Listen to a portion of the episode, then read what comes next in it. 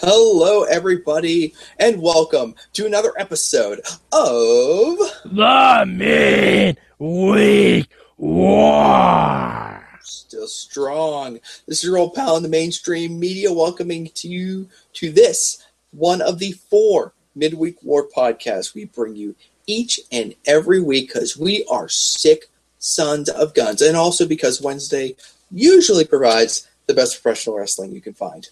Usually. Mm-hmm. Joining me tonight, my old pal in Poughkeepsie, New York, Mad Mike. Hey, Mike. Hey, Matt. Um, th- so we've already watched 200 episodes of Ring of Honor. Not everyone has, Mike, but funny you should mention that. well, folks, we're talking about Ring of Honor this week. Now, typically what we do on these midweek war podcasts is we'll go through the episode, we'll, we'll have one word, we'll pick a good, we'll pick a bad, we'll pick a change. There's just one problem. Ring of Honor didn't give us jack squat this week. Sure, nice main event with um let's see, uh, the Briscoes and ODB and Roddy Strong versus the House of Truth. It was fine, but look, the rest of this 200th episode was a damn clip show, Mike. Uh, not to be fair, I'd honestly be okay if it was a well produced clip show. However, this episode that we watched on Wednesday also serves as a go home show for a pay per view. What I mean, my God.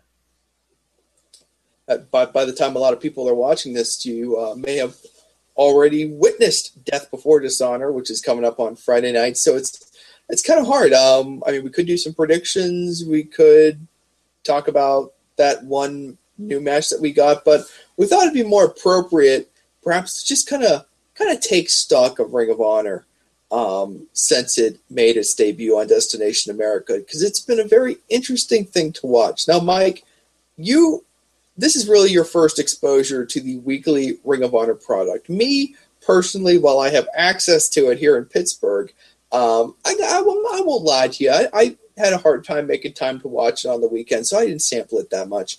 Um, we usually would just pick and choose whenever there was a good match here or there. Now we are into this weekly thing where it is on Destination America every Wednesday, and basically it's it's found its way into my routine. And frankly, what I've been seeing from Ring of Honor as far as its weekly television program goes has been underwhelming, would be how I would phrase it overall. Not to say that there have been some spectacular highs, but there have also been some confounding lows, and this week was one of them. Um, you're right. This uh, clip show could have been done a lot differently. Um, you know, I, I keep I, I keep wanting to compare Ring of Honor's weekly show to the old ECW weekly show. Um, It's not even close. what was adorable when ECW did it is not cutting the mustard here in 2015, Mike. But see, the thing about ECW, and I, I'm, as you all know, I'm from New York. I was the kid who, when I was in my teens, I stayed up late at night and I stumbled upon on the MSG network at two in the morning ECW. I did not know what it was, but I watched it because it was compelling. It was not the best product in the world by any stretch of the imagination. It was very compelling, though. Uh, it had garbage matches, which have their own kind of enjoyment. It had solid wrestling from time to time, really, really engaging promos. But th- this Ring of Honor show, I I don't even know what it is now. Like it just seems like televised house shows. That's all. Mm-hmm. That, that's all it has ever seen. And I'm not like, like I've seen a Ring of Honor show in person. I went to Bryan Danielson's last Ring of Honor match. I enjoy good wrestling, but god damn it, they're they have like if we didn't do this show every week, I wouldn't be watching.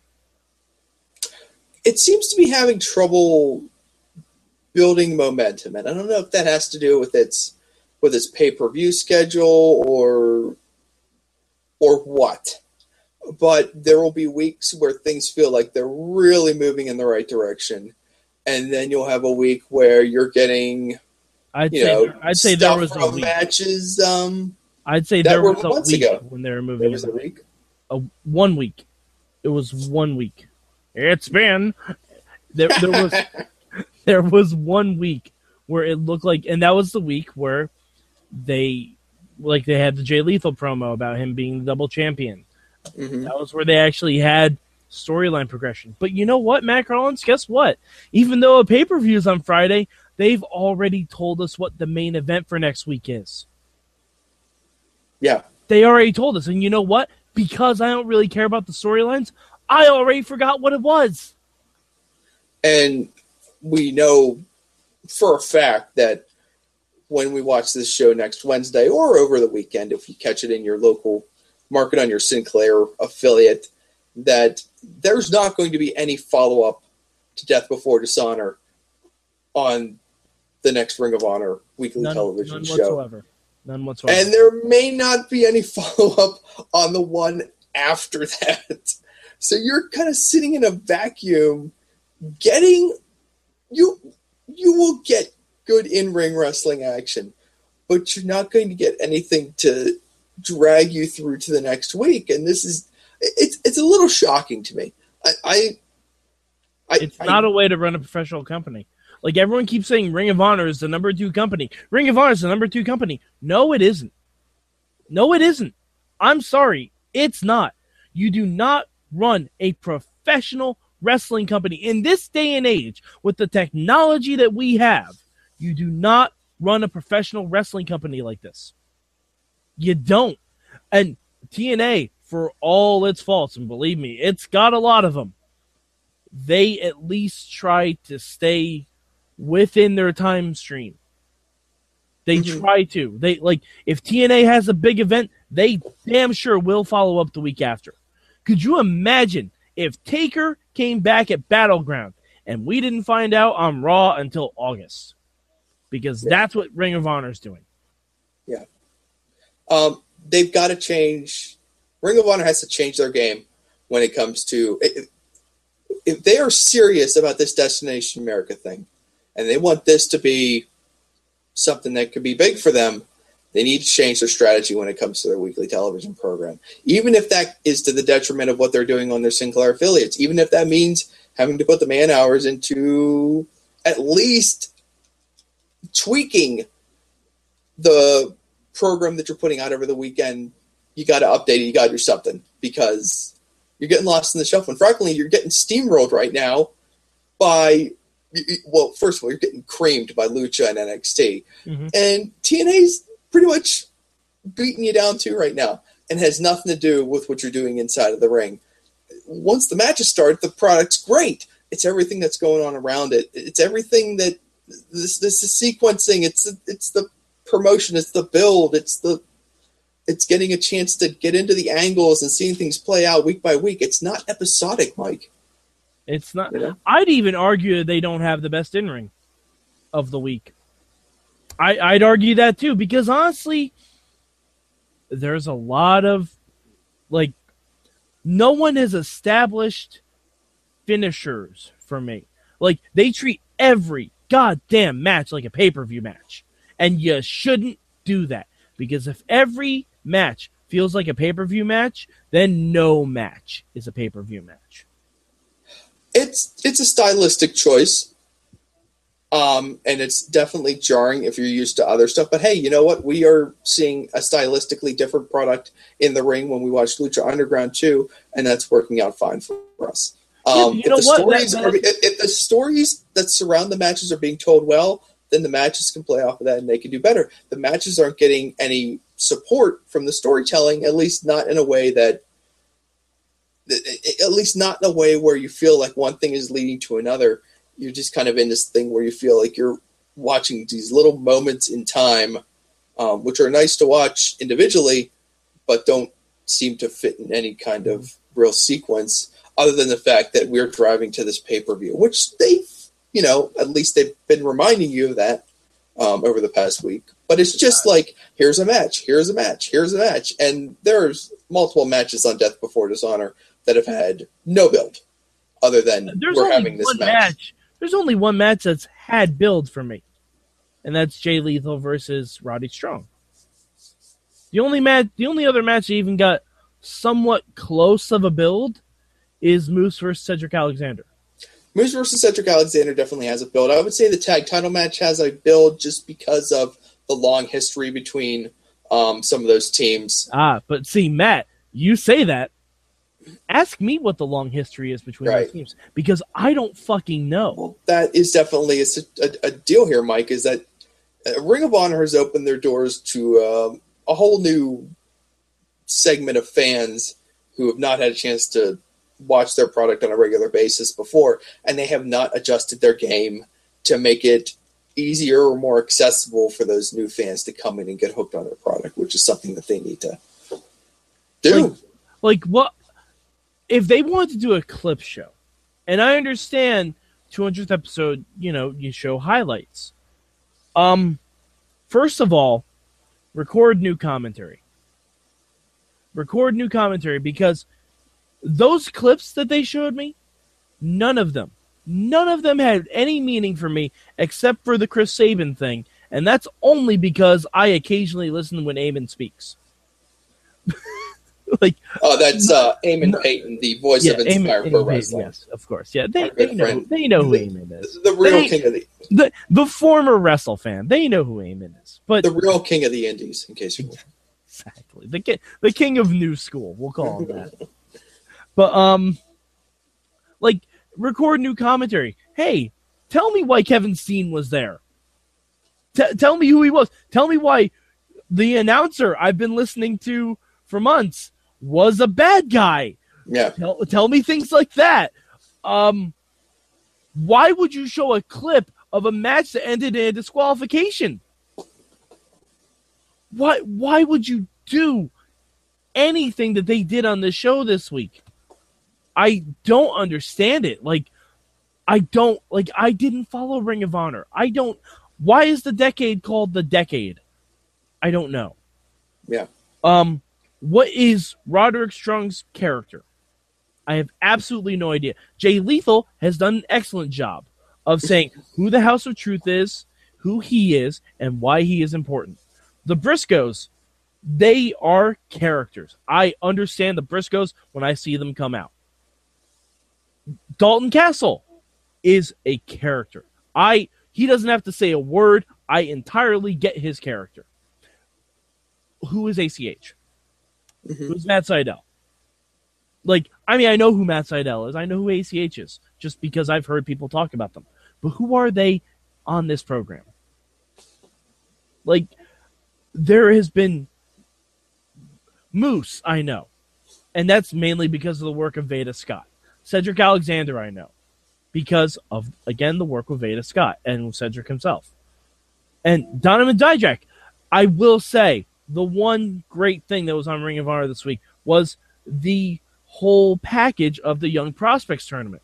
Granted, you didn't tell me what it was, but I can kind of gather that just by the name of it. But the Donovan Dijak thing, that was great. That was great. And there should be more stuff like that. Yeah, Tell me more who these uh, people are. Tell me why I should care about them. yeah, little little video packages where you introduce the uh, different um, different wrestlers so everyone gets to know them. Um, Mike, we put up a poll on the Wrestling Mayhem Show Facebook group asking the uh, the many Mayhemers to grade Ring of Honor's weekly television show since its debut on Destination America. Mhm. Sixty percent gave it a C. Mm-hmm.